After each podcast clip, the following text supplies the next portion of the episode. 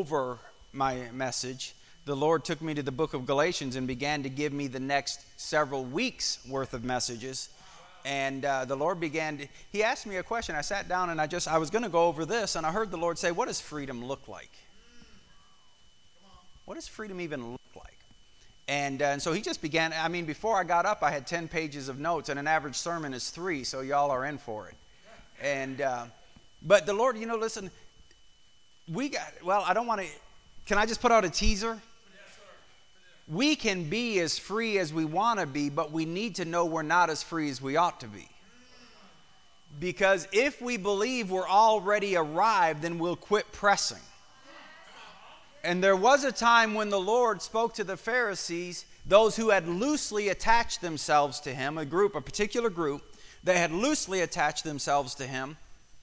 It's kind of like they weren't fully formed, but they weren't exactly opposed to him. And the Lord told him, He said, If you continue in my word, you shall know the truth, and the truth will make you free. And they responded as if the Lord had insulted them. And they said, We have never been enslaved by any man, and we're not slaves now. It's amazing, and I'll get into this next week, but they ignored all of their history. They forgot about the Chaldeans, they forgot about the Babylonians, they forgot about the Egyptians, and somehow they overlooked the Romans that were walking around even then. And they said, We've not been enslaved to any man ever. They rejected freedom because they thought they were already free. And so next week we're going to get into what does God have in mind when in Galatians he says it was for freedom that Christ set you free. See, a lot of us we got the idea it was for heaven that Christ set us free. So we're willing to endure hell as long as we know heaven's on the horizon. But he didn't set us free for heaven. He set us free for freedom. We'll get into that next week. So this week I want you to go to the book of 1 Samuel, chapter 17. I'm going to read you a few verses out of a story that you know very, very well. 1 Samuel chapter 17, verse 4. And I'm going to read through uh, verse 10. Verse 4 Then a champion came out from the armies of the Philistines named Goliath from Gath, whose height was six cubits and a span he had a bronze helmet on his head, and he was clothed with scale armor which weighed 5,000 shekels of bronze. Now, of course, the, depending upon who you read after, he was approximately 10 feet tall. His breastplate, which would normally weigh about five pounds on an average soldier, his weighed somewhere between 150 and 200 pounds. That was his breastplate.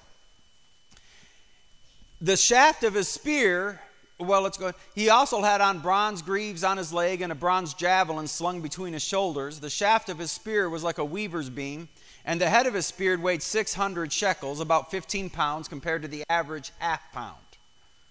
So this guy was impressive. Y'all following me? His shield carrier also walked before him. His shield, they estimate, was probably six and a half to seven feet high. I mean, if you're 10 feet, it's got to cover something right? He stood and shouted to the ranks of Israel and said to them, Why do you come out to draw up in battle array? Am I not the Philistine, and you servants of Saul? Choose a man for yourselves and let him come down to me. If he is able to fight with me and kill me, then we will become your servants. But if I prevail against him and kill him, then you shall become our servants and serve us. Verse 10 Again, the Philistine said, I defy the ranks of Israel this day. Give me a man that we may fight together. Now, what I want to say to you is this of all of the weapons this dude had, which were frightening, I mean, to see a man that big, and then, of course, if he had a helmet on with the feathers, he probably appeared to be about 12 feet tall. That big, that massive, his spear that big, and his sword, they say, the sword that David would in a few minutes use to cut off his head, probably weighed about 20 pounds compared to the average two pounds. So everything about this guy was frightening, but that's, that's the key word. His greatest weapon was not his javelin, not his sword, not his shield, not his helmet, not his breastplate, his words. he terrified Israel with appearance and with words. Then we're going to jump down to verse 23. And as he was talking with them, behold, the champion, the Philistine from Gath, named Goliath, was coming up from the army of the Philistines, and he spoke these same words, and David heard them. When all the men of Israel saw the man, they fled from before him and were greatly afraid. Now let's jump down to verse 51, same chapter. Then David ran and stood over the Philistine and took his sword. Now, you know, I'm skipping the part y'all know, right? I mean, this, there, this, of all of the stories in the Bible, this is the one story it seems everybody knows. They write leadership books about it that don't even believe the Bible. Everyone knows David and Goliath. Then David ran and stood over the Philistine and took his sword and drew it out of its sheath and killed him and cut off his head with it. Then the Philistines saw that their champion, everyone say champion, was dead. They fled. The men of Israel and Judah arose and shouted and pursued the Philistines as far as the valley into the gates of Ekron. And the slain Philistines lay along the way to Shaaraim, even to Gath and to Ekron. The sons of Israel returned from chasing the Philistines and plundered their camps. Today, what I want to ask you is is he your champion? Because the story here is of champions. And what we need to understand is the citizens of Israel won, though they never entered into the fight. Selah, I'm going to let this sink in for a little bit. They won, but they didn't fight. They plundered without struggle. Because David was their champion. They lived vicariously. Now, everyone say, I'm listening. They lived vicariously through the victory of another. Now, David, over and over again, is a prototype, an example, a forerunner of Christ. There's a great many parallels between David and the Messiah, which is why the Messiah is called the Son of so when we read the story of David, we can see the parallels in David's life to our time and to Christ. Many of us don't know that David had his own tabernacle. In David's time, there were two tabernacles. There was the tabernacle of the law, that was the tabernacle of Moses. That's not the one we read about. They entered his gates with thanksgiving and they entered his courts with praise. That was the tabernacle of David. The tabernacle of the law, you had to enter in in a certain way, and only certain people could go in. The tabernacle of David was open to whomsoever will. And when you entered it, you entered it with praise and thanksgiving. No matter what your background was, you didn't have to be a Levite. David lived in a time of law, but lived as though grace already was. So David stands in history as an example of the Messiah.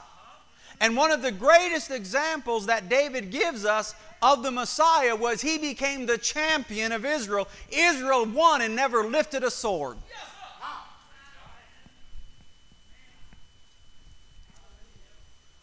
Is he your champion? Is he my champion? Let's jump down to 1 Corinthians chapter 15 verse 57. The Bible says this But thanks be to God who gives.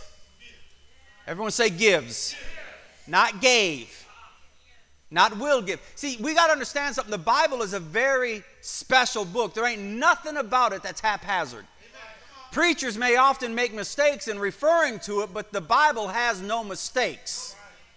Everything in it is purposeful and on purpose.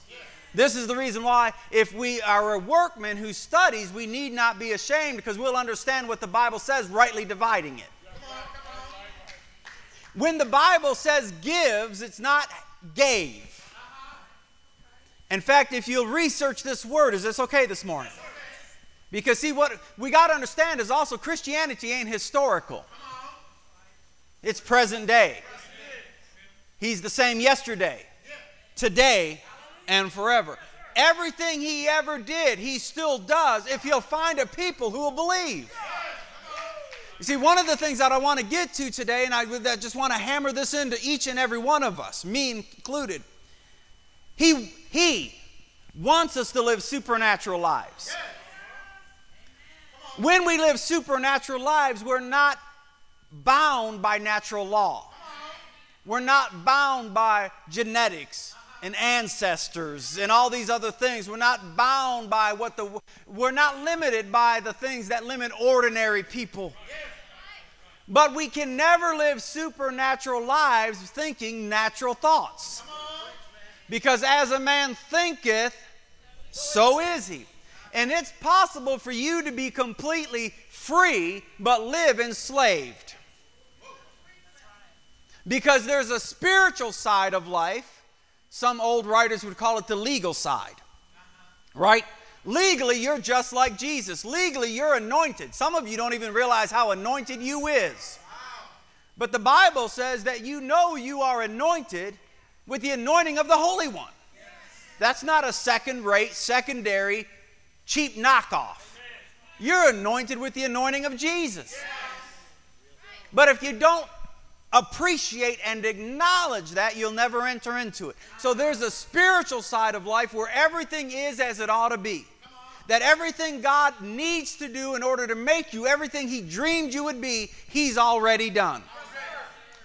But then there's an experiential side of life. And the experiential side of life is this part we walk out step by step, level by level, glory to glory, one freedom to the next freedom. Right? And so we need to understand that He gave us a victory at the cross. But He gives us victory every day. This word in the Greek is a present active, didomi. And it literally means it's present and it's active. It's not inactive. It's an active victory. But like everything that has to do with the kingdom, we've got to get it by faith. Yes, sir. Yes, sir.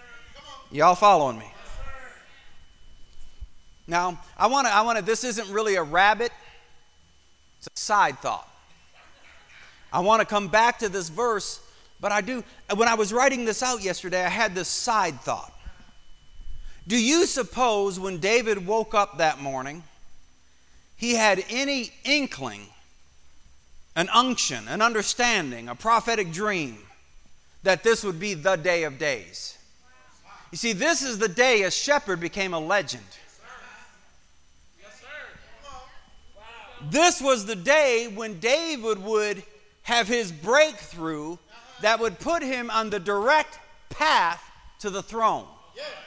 This was the day. But I don't believe that when David woke up that day, he had any inkling this would be the day. Now, my question to you is this What if David had been too haughty, too arrogant, to say, Don't you understand, Daddy? that just in chapter 16, I was anointed by the prophet to be the king. And now you're asking me to deliver bread and cheese? Don't you know I'm the king?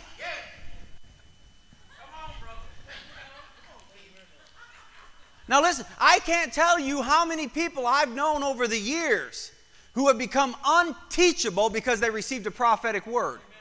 Arrogant narcissists who wouldn't do anything. What do you mean, serve in the church? Don't you know I'm anointed to be a prophet to the nations? I've heard it. I've had them tell me that. I'm anointed to be the next Joyce Myers. Well, yada yada, good for you, but you ain't yet. So, would you clean the toilet?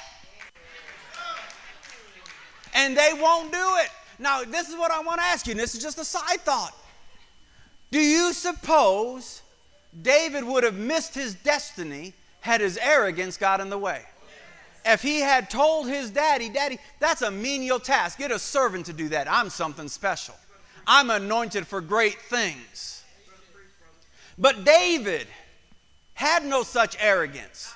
And when his daddy said, Would you take this to your brothers who didn't even like David? David did not protest, he did not talk about the prophecy. He didn't tell, Daddy, Daddy, this is chapter 17. Verse 16. No, David just grabbed the cart and went and that, listen to me, that menial task brought him toe to toe with his destiny. And what I want to say, just as a side thought, please do not miss your destiny because you're not willing to do the routine or the menial. You're not willing to serve others, even if they don't necessarily applaud you. If you're willing to serve, God will bring you into great places. But if you begin to believe your own advertising and you won't serve one another in love, I'm going to tell you straight up you may, you may miss it, you may even forfeit your destiny. David wasn't arrogant, so David didn't miss it. That's just a side thought. Now let's go back to 1 Corinthians 15. But thanks be to God who gives us the present active, meaning that it was, it is, and it will be tomorrow. You'll never, listen, you in Christ will never enter into a day of defeat. When you know who you are in Him and who He is in you, you'll never know defeat another day in your life because defeat is not part of your experience. Struggles, yes. Battles, yes. Fights, yes. But victory all the time. Y'all follow me? But here's one of the keys is we have to understand it's not by might. It's always by his spirit. It's not going to be by the strength of your arm. If you and I get to the place, and I'm going to share a story with you in just a bit that reveals how quickly we can try to be our own champions and how much that works out for us. But if you want to try to make it with your own willpower and your own intellect and how smart you are and how hard you work and have at it. Have at it. In another five, ten years, I'm going to catch up to you and I'm going to say, How'd that work out for you? Because, see, God can do more for you in one day of favor than you'll be able to do in a lifetime of labor. So, what you and I need to do is always acknowledge Him as our champion. He's the one who went be, uh, front and uh, ahead of us and fought the battle. And I live victoriously not because I win, but because He won. Listen, the victory was won when David struck down Goliath. That's the past tense. But the victory was won when they plundered the enemy's camp. Present tense. Everyone say victory. The victory was won when Christ died on the cross. But the victory is won when we wake up in the morning and plunder the enemy's camp when we take back by faith everything that's been lost, everything that's been stolen, everything that's been taken from us, nothing missing, nothing broken, shalom ya all. When we recognize, realize, and to call him our champion, he will fight the battles for us. And in, in all of the, is this okay this morning? In all of the history of Israel, do you know they never lost a battle when they obeyed? The only time they ever lost is when they disobeyed. Can I say this to you? It's always okay with them who obey. It's always okay with them who obey. Hallelujah, Father. Listen to this. Your enemy knows. Well, go to, go to Exodus chapter 14, verse 14. Years ago, we used to sing a song. I don't know if we still sing it anywhere. I haven't heard it in a while. At least I don't think I have. Cleve will probably say, Pastor, we sang that today. We used to sing a song, If I Hold My Peace and Let the Lord Fight My Battles, victory, oh, victory shall be mine. That's based off of this verse in Exodus chapter 14, verse 14, that says this, reading it to you out of the Amplified. The Lord will fight for you, and you shall hold your peace and remain at rest. You see, God every day, God, God is anything He ever was. And the Lord can be to you, for you, and through you anything He's ever revealed Himself to be. But He can't be anything in you, to you, or for you that you don't believe Him to be. say Selah. Our lack of belief doesn't diminish Him. For those who do not believe that Jesus is the healer, that doesn't diminish his healing capacity. It just diminishes their ability to receive the blessing of healing. You understand what I'm saying? For those who do not believe he's the provider, that does not make him a non provider. It just means they'll never receive the abundant provision that can come only from him. God can be anything he's ever revealed himself to be, but he can only be what we believe him to be. Has the Bible ever declared him to be a warrior? Absolutely. The Bible actually says he is a mighty warrior, he's a valiant warrior. He can be the warrior you need because he has revealed himself to be a warrior. And I want to tell you, he's good. He ain't never lost a battle. But he cannot be the warrior you need if you don't believe him to be that. If you're trusting in your own strength, he'll let you. If you're trusting in your own intellect, he'll let you. There is a way that seems right unto a man. And sometimes when we're struggling, the way that seems right is I got to work harder. I got to ignore my wife and my children and get a third job. I got to work until I die at an early age because I got to overcome this. How's that over? How's that working for you?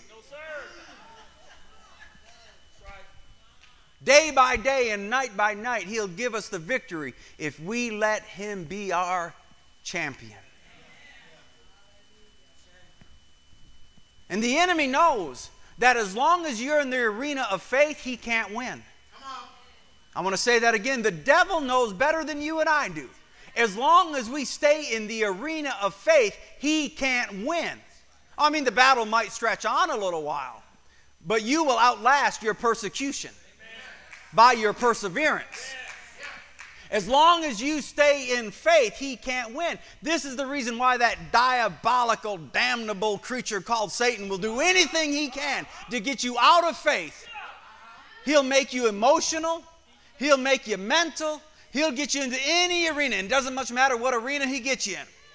Yeah, I tell you what, I'm going to pull over and beat the snot out of that guy. Yeah, you just made it physical. I tell you what, I'm going to outwit the devil on this one. All I got to do is think about it. I got a figure. It doesn't matter what arena. If it's not the faith arena, you will lose. So he'll work to get you into any arena he can. He'll push all the right buttons just to get you out of faith. Years ago, when my wife and I served as missionaries, our weakest link in our chain was always our stateside office. But you had to have a stateside office because sending letters and making phone calls from Europe, especially at that time when we lived in Poland, a phone call, whether we were making it or receiving it, was $4 a minute. So when somebody called to tell me about their dog, and I'm paying $4 a minute to hear about a puppy, Yeah, yeah, he's got four legs and fur. I'm sure he's pretty. Bye. We had to have a stateside office, but the stateside office was always our weakest point. And one day we received a phone call from our home church that was pastored by our spiritual father. And, and they said, Daddy said you're to bring your office here so we can take care of it for you. We're going to bring everything here. We're going to hire you a secretary and we'll take care of everything because we want you to be able to focus on the nation. So bring your office here and we'll take care of it for you. I remember thinking, pray the Lord. Finally. And so we move our office there not knowing what we were getting into. And sure enough, they hired us a secretary who never secretaried for us. Because then over the course of the next year, we, we would typically come back once a year. And when we came back, the, the first place we showed up to preach, I remember, I'll always remember because we heard it every church we went to when we did our circuit. They'd come up to us and say, Are you no longer on the mission field? And we'd be like, Yeah, that's kind of an odd question. Yes, we're on the mission field. Why? Well, we haven't received your teaching letter in months. And the last six checks that we've sent you have never been cashed. Be like, wow, that's really weird. I'll look into that. And go to the next church and hear the same thing. Go to the next church and hear the same thing. By the time we heard it several times, we knew something's wrong. And so we get back to our home church and we find out there's piles of uh, unopened mail checks that had never been cashed, bills that had never been paid, letters that had never been read. They totally forgot about us. And when we asked about it, they were like, Well, we got a ministry too. We can't watch your stuff and watch our stuff. And I mean, bills, credit cards charged off. And we lived on our credit cards because as we went from nation to nation, is this okay? I'm just, as we went from nation to nation, we had to use our credit cards rather than going and getting cash at a very high exchange rate. And some of our credit cards had gotten charged off. We had great credit when we left, and now we had no credit because they had ruined it. And, and, and I remember, I'll always remember, we were staying at a friend's house in that particular city, and my wife and I were talking about it, and she cried because of the betrayal. You understand? And there's something inside of me that when she cries, there's an old country song that says, That'll get you on the fighting side of me. When she cries, I go into beast mode. I'm looking for somebody to hurt. Right? Because I love this woman. And when she cried, I told her, I. I raised my hand like this. And the reason I know it is God showed me later on. I raised my hand like this and I said, I will get us out of this. I will fix this. Because I'm a man. And I think it was about a year later because, see, I, I, I, I know I need to hurt, but I want you to understand we were never big name preachers. But God had so blessed us, I never begged for a place to preach. Amen. All I ever had to do was make a phone call and say, hey, I'm going to be back in the States between this time and this time, and our calendar was always filled instantly. It was so gratifying when other people had to beg and beg and beg, and all we had to do was say, we're going to be there. And these churches never turned me down until this year. Suddenly, every time I picked up the phone and said, Hey, listen, we're going to come back to the States. I know we haven't been out of the country a year, but we're going to come back to the States. Well, man, Brother Jimmy, I love you, but that just won't work for us. And month turned into month. I couldn't book a meeting for nothing. And after a certain period of time, I think it was about a year, right? God still met all of our needs. I don't even know how He did it. We would get money from unexpected re- places. People that I never heard of would send us money directly to Poland. And after about a year, my wife looked at me and she said, I thought you were going to fix this. And then I went downstairs to our international headquarters, which was a converted cow pen. Yes, in Poland, they put their cows in the basement of the house. And since we didn't have any cows, I made that the international headquarters of Jimmy Miller Ministries. So I went down to my cow pen and I prayed and I said, God, I don't understand. We're still in the same situation. And in a moment of time, I'm still talking about, is he your champion? God transported me back in time and across the ocean. And in my heart, I saw myself standing in that driveway with my finger not raised up in rebellion, but saying, I will fix this. I'll do it. I'll do it. I'll do it. I'll do it. I'll do it. And it was as if I heard the Lord say, So, how's this working for you? You never asked. And here's the where I missed it, y'all. I'm on the mission field. I'm a minister. I'm running across the nations preaching the gospel of Jesus Christ, trusting in myself. I never one time brought that situation to my champion. I never one time brought that to the Lord and said, Lord, I don't know what to do. Would you do this for me? I had thought I could do it because, after all, I never lacked a place to preach. I was one of these gifted ministers who all I had to do was show up and they'd give me the pulpit. They had done it in times past. I walked in, I wasn't even scheduled. The next thing you know, I'm preaching. But when you rely on the arms of the flesh and grace is not operating in your life, I'm telling you, you're not nearly as gifted as you think you are. Because even the things you think you do, that's the grace of God. You just ain't giving Him the credit for it. You think you're the one that figured it out, and you don't know in a dream of the night, He dropped that into your soul. So I trusted, but I also discovered at that moment, you know how long it takes to repent? Bam! It don't take long. It's not a process. It didn't take me six months. I said, I'm sorry, I'm a bonehead. Boom, I changed this. And just like that, in a matter of moments, God fixed it. I mean, I, it might have been that day. I got a call from another place that said, you know what? God's really been dealing with us to take care of this for you. I couldn't fix it in a year of labor. God fixed it in a moment of favor. So the question today is, saints of God, is he your champion? Or are you trying to get ahead on your own? Are you trying to overcome on your own? Are you trying to get debt free through the, the strength of your arms? Or are you going to make him your champion? I got to hurry up. Let's go to the book of Psalms, chapter 20. You see, before, we read this Psalms 20, you know what the enemy did to me? He got me in the emotional realm because I saw her tears.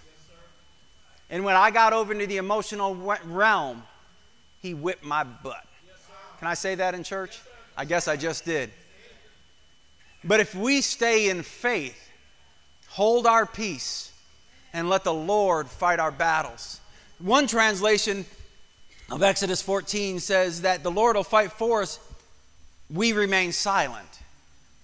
And what that literally means is this don't lose that peace, don't lose that tranquility, and don't go off at the mouth declaring what you're going to do. Hold your peace. Stay silent. Don't, don't make self declarations of what you're going to do as if you can overcome this. Always make him your champion. Stay in that place of restful faith, of knowing that the Lord's already taken care of this. I don't see how He's going to do it. I don't know how He's going to do it. But I know I've got a champion that's greater than David. I know I've got a champion that's the greatest of all time. And all I've got to do is turn it over to my champion, and I can live vicariously through his victory. But it takes faith. Listen to this Psalm 20, verse 7 and 8. Reading it to you out of the New Living Translation. Some nations boast of their chariots and horses. Some people boast of their 401ks and their MBAs. But we boast in the name of the Lord our God. Can I, can I say something to you? It doesn't matter what you're trusting in, if it's not Him, it's prone to failure. It doesn't matter what you're trusting in. Chariots break down, horses die, 401ks disappear, and businesses close. And the government you're trusting to meet all of your needs, they can get voted out the next cycle. Some boast in chariots. Others boast in horses, but we will boast in the name of the Lord our God. Verse 8 Those nations will fall down and collapse. What nations? Those who are trusting in things other than God. But we will rise up and stand firm. Let's go to Exodus chapter 23, verse 22. I need to hurry it up a little bit. Listen to this. But if you truly obey his voice and do all that I say, then I will be an enemy to your enemies and an adversary to your adversaries. God's not requiring of you perfection. Don't give in to condemnation. If you're striving for perfection, you'll always end up in a place of condemnation. It's not about perfection, it's about devotion. Meaning you will miss it, but if your heart is fully His, He counts that as obedience. Even if you misstep, your heart is His, He counts that as obedience because your heart is always His. The enemy will point out, You made a mistake, you made a boo boo, you sinned over here. If your heart is His, God doesn't reckon that as unrighteousness. And He said right here, and this is Old Testament. If you read the book of Hebrews, we're partakers of a better covenant. So, if under the old covenant, he said, Listen, if your heart is mine and you listen to my words and you do your best to obey, then don't worry about a thing.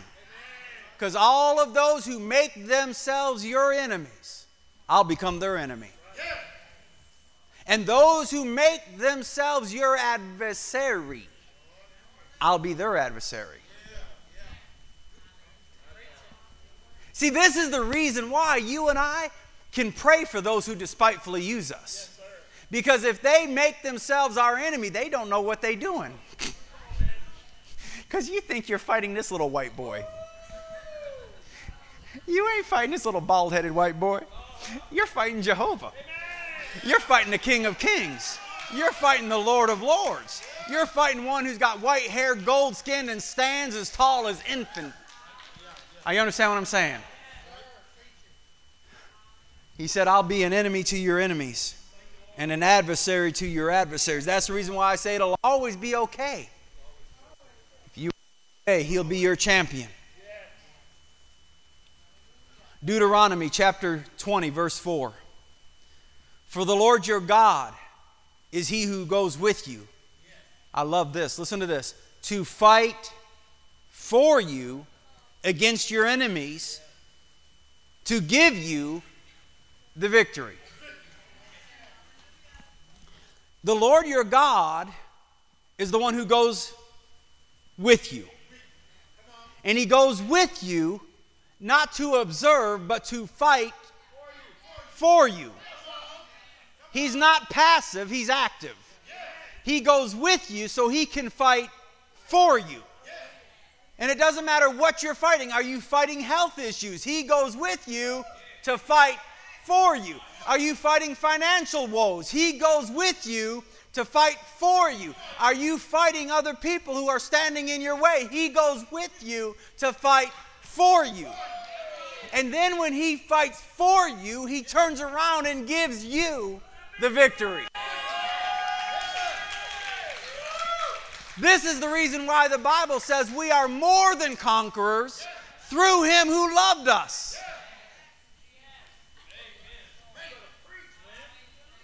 Psalm 44, verses 5 and 8 through 8. Through you, we push down our foes. Through your name, we tread down those who rise up against us. For not in my bow do I trust, nor can my sword save me. But you have saved us from our foes and have put to shame those who hate us. In God we have boasted continually, and we will give thanks to your name forever. Selah. It's not a sign of weakness to trust in Him. It's not a sign of weakness to say, I'm not going to fight them. He is. All I'm going to do is listen with the intent to obey whatever He tells me to do. Because all I've got to do is obey, and then I can rest knowing it'll be okay. Hmm. Through, I said, throughout the Old Testament, the people of God always lost when they trusted in themselves. In 2 Samuel, you may remember, David was convinced to take a census of his fighting troops. And the Bible says the anger of the Lord was kindled against him. Why? Because he was taking a census to figure out how strong he was. Well, let's bring that into the modern day era. Do you look at your bank account? Now, Pastor, you're just meddling right now. Do you look at your bank account to determine how stable your life is? Because I'm telling you, as someone who's had to learn this the hard way, if you trust in anything but Him, it'll fail. You trust in a spiritual father, they can fail you. You trust in a church, they can fail you. You trust in a group of people, they can betray you. You trust in a cup. You trust in a company, they can go bankrupt.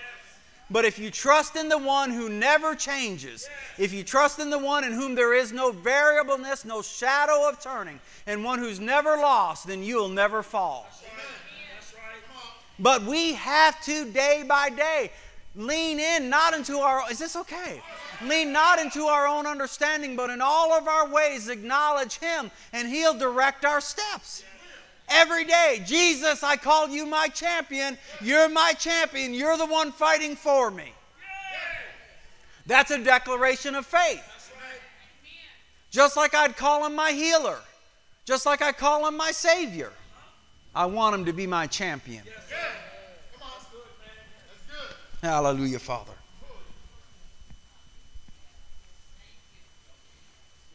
Deuteronomy chapter 3, verse 22 the Bible says, Do not fear them, whoever them is. And every one of us have them in our lives. You have them. They is the ones who oppose you. They are the ones who do everything they can to keep you down.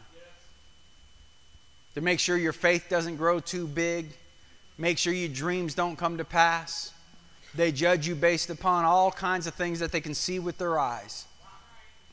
Do not fear them, for the Lord your God is the one fighting for you. the question is listen to this are we wrestling or resting? Are we trying to win or enjoying the victory? Remember, Goliath, his greatest weapon was fear. But one thing that we got to remember is every soldier in that camp was circumcised meaning they were partakers of the same covenant David had. The only thing that set David apart is he had faith, not fear. That's the only thing that set him apart. He wasn't bigger, stronger, better trained. He just had faith. Hmm.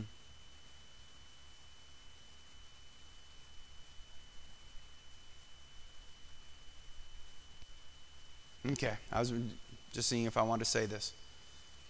They seemed, all the other soldiers seemed to have forgotten their covenant. And instead of winning, they were figuring what they were going to do about Goliath.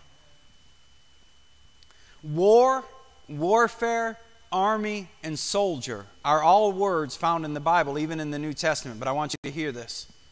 But in the New Testament, when the scripture speaks of war or warfare, it never mentions the devil or demons. I want to say that again. Because sometimes we think what we're battling is outside us. In the New Testament, when the Bible speaks of war or warfare, it's internal. The battlefield is your mind. And when you win the battlefield of your mind, he becomes your champion externally. You don't have to fight the devil, the devil's already defeated. Can I meddle just a little bit? Jesus said, Occupy till I come. He didn't say fight until I come. He didn't say struggle till I come. He didn't say get put down till I come. He didn't say be defeated till I come. He said occupy till I come. We are an army, but we're not a fighting army. We're a standing army. We're an occupying army. And our job as an occupying army is to enforce the victory that's already been won trying to win nothing, he already won it all. Now, as an occupying army, we're saying no more. We're not giving you an inch of ground because it's already been won by our champion. We're not giving in to disease because it's already been won by our champion. We're not giving in to poverty because it's already been won by our champion. Hallelujah, Father. Everyone say, occupy. 1 Timothy, I am hurrying up.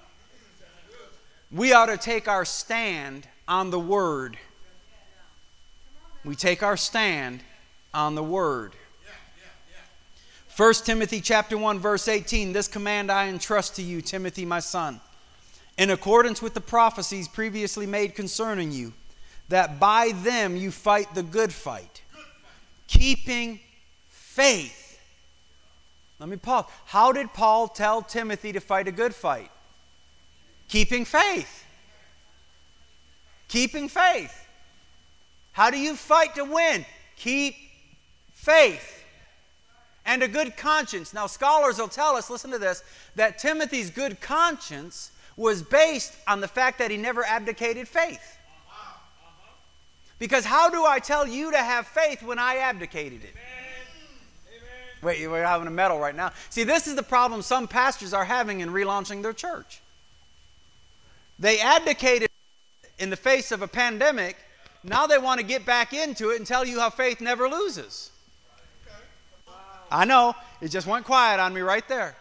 But see, this is what Paul told Timothy never abdicate faith. It doesn't matter what the enemy, it doesn't matter what the foe, it doesn't matter what you come up against. If you'll stay in the faith, your conscience will always be good. And then when you stand up and you tell people, keep the faith, you did. And that's the good fight of faith. Pastor, you shouldn't have said that. I'm sorry, forgive me. Which some, let's finish this verse, have rejected and suffered shipwreck in regard to their faith.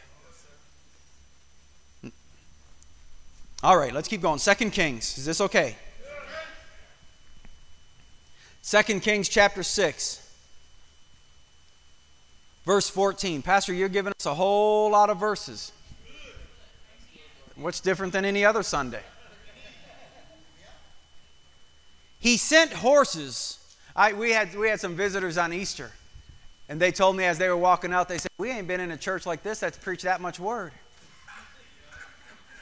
I wanted to say, What kind of church you going to?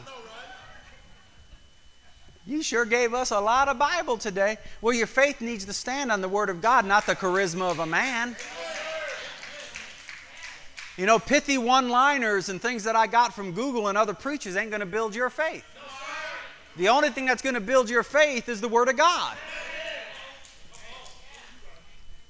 2 Kings chapter 6 verse 14 he sent horses and chariots and a great army there and they came by night and surrounded the city. Now when the attendant of the man of God had risen early and gone out behold an army with horses and chariots was circling the city and his servant said to him oh my God what are we going to do? That's my modern day paraphrase Verse 16 So he answered, Do not fear, for those who are with us are more than those who are with them. Then Elisha prayed and said, Oh Lord, I pray, open his eyes. Now, I want to stop right here because we are bringing this to a close. The problem was his eyes. He freaked out because of what he saw. Right? I mean, his problem was his eyes. He looked and he saw a great army and chariots, and he freaked out. Oh my God! You can almost picture him running in, spilling coffee all over the place. Man of God, we're surrounded.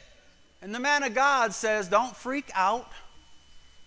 And then he prayed, Lord, open his eyes.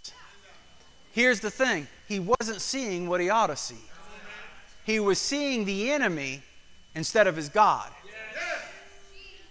See, the problem with some of us, we're looking at our future with the wrong set of eyes. Instead of eyes of faith, we're looking at it with eyes of fear.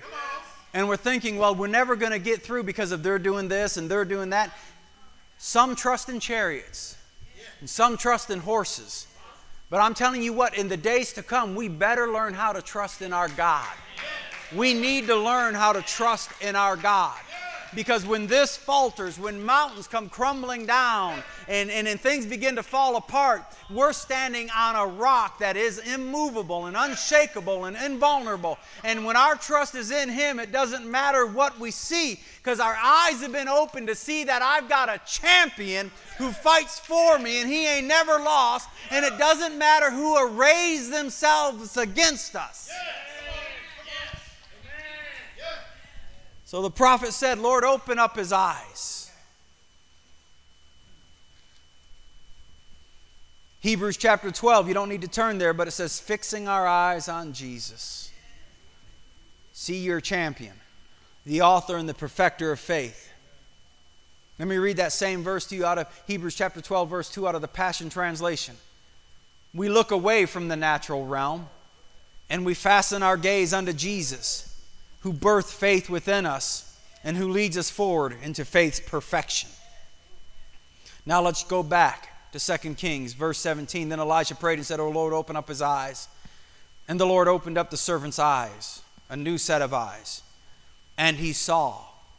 And behold, the mountain was full of horses and chariots of fire.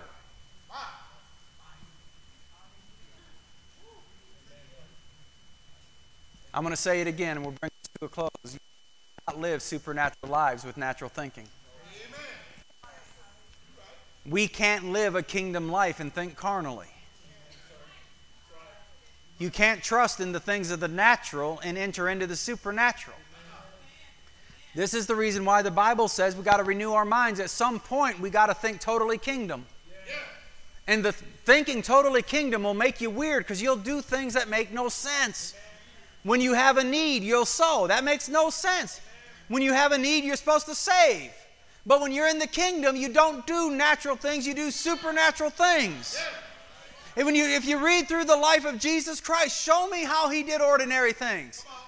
When he had to pay taxes, he sent F- Peter fishing. How's that ordinary? When a man needed healing, he spit in the dirt. How's that normal? It's just got to be a shift. It's got to be okay, what's the supernatural response to this natural situation?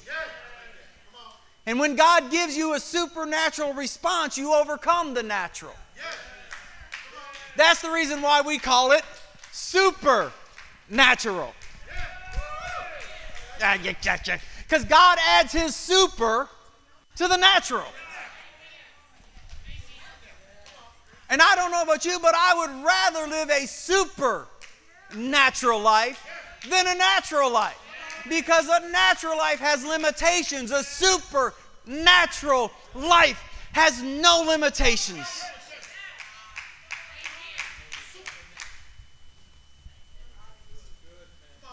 Hmm. Is he your champion? Today, as we close, here's my prayer that your eyes will be opened to see beyond what you've been seeing, to see your champion seated at the right hand of God, victorious over everything. That heavenly champion is your champion. And through him who loves you, you overwhelmingly conquer in every situation at all times. Nothing can defeat us because Jesus is our champion. Go ahead and stand to your feet. Go ahead, give the Lord, give him all the praise.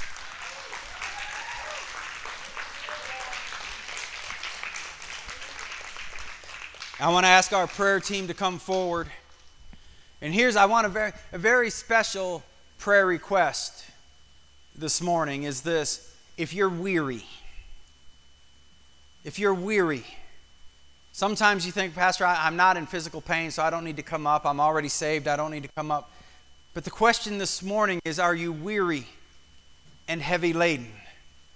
Meaning, do you feel like you're under it? If that's you, I want to ask you to step out of your seats and to come forward because you don't need to be weary and heavy laden.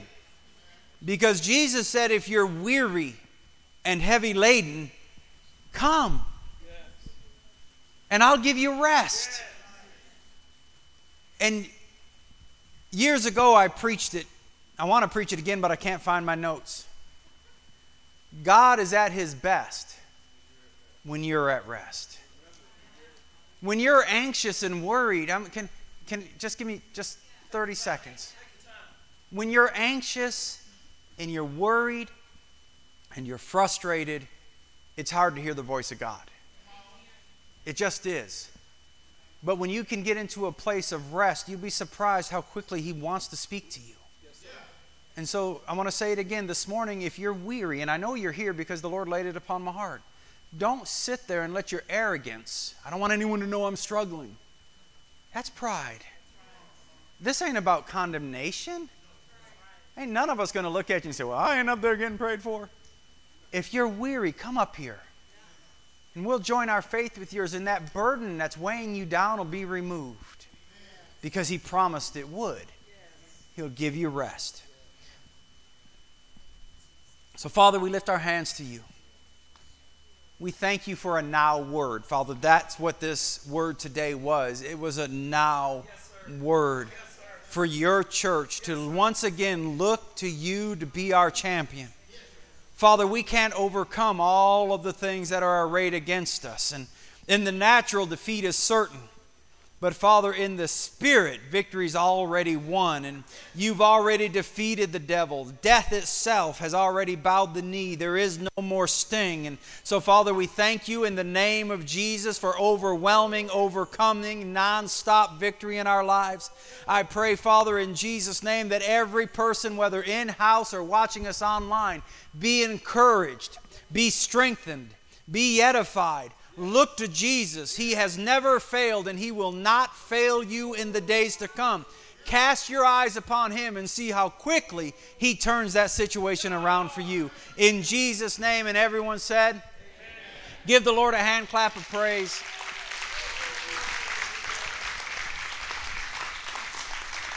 And once again, these people aren't up here just because they're the best looking of the bunch. They want to pray for you. So come on up here if you need prayer this morning. God bless you.